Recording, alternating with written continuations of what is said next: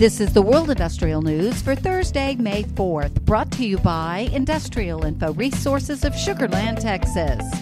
This week marked the first for the inclusion of a U.S. oil price benchmark and dated Brent, showcasing the importance of shale oil on the global market, though dominance may be underpinned by slowing output, data show. This month marks the first for the inclusion of WTI Midland into the basket of crude oils that make up the Brent benchmark. Based largely on activity in the Permian Basin, WTI Midland matches the sweeter assays already in the North Sea blend.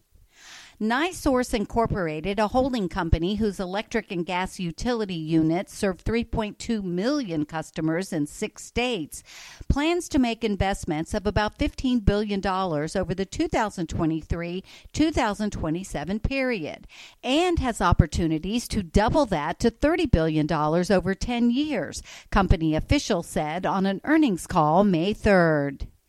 Energy Transfer LP's plans to build a liquefied natural gas export facility in Lake Charles, Louisiana, have been in the works for a number of years. Last year, the company received a three year extension from the U.S. Federal Energy Regulatory Commission, allowing construction to be completed in 2028 rather than 2025. After this, Energy Transfer applied to the U.S. Department of Energy to allow exports to countries with without a free trade agreement with the U.S. to begin in late 2028 rather than 2025. The DOE denied the application. In the company's recent earnings conference call, Chief Financial Officer Tom Long said Energy Transfer would appeal the decision and discuss the status of other company projects. And manufacturing activity in the U.S. contracted in April for the sixth straight month, according to the Institute for Supply Management.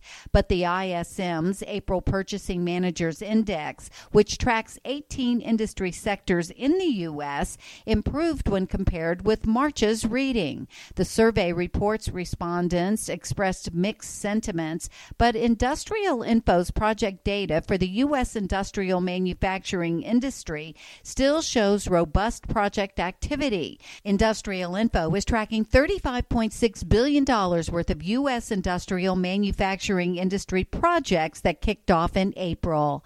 For details on these and other breaking news, read the full stories at www.industrialinfo.com. I'm Peggy Tuck, reporting for Industrial Info News.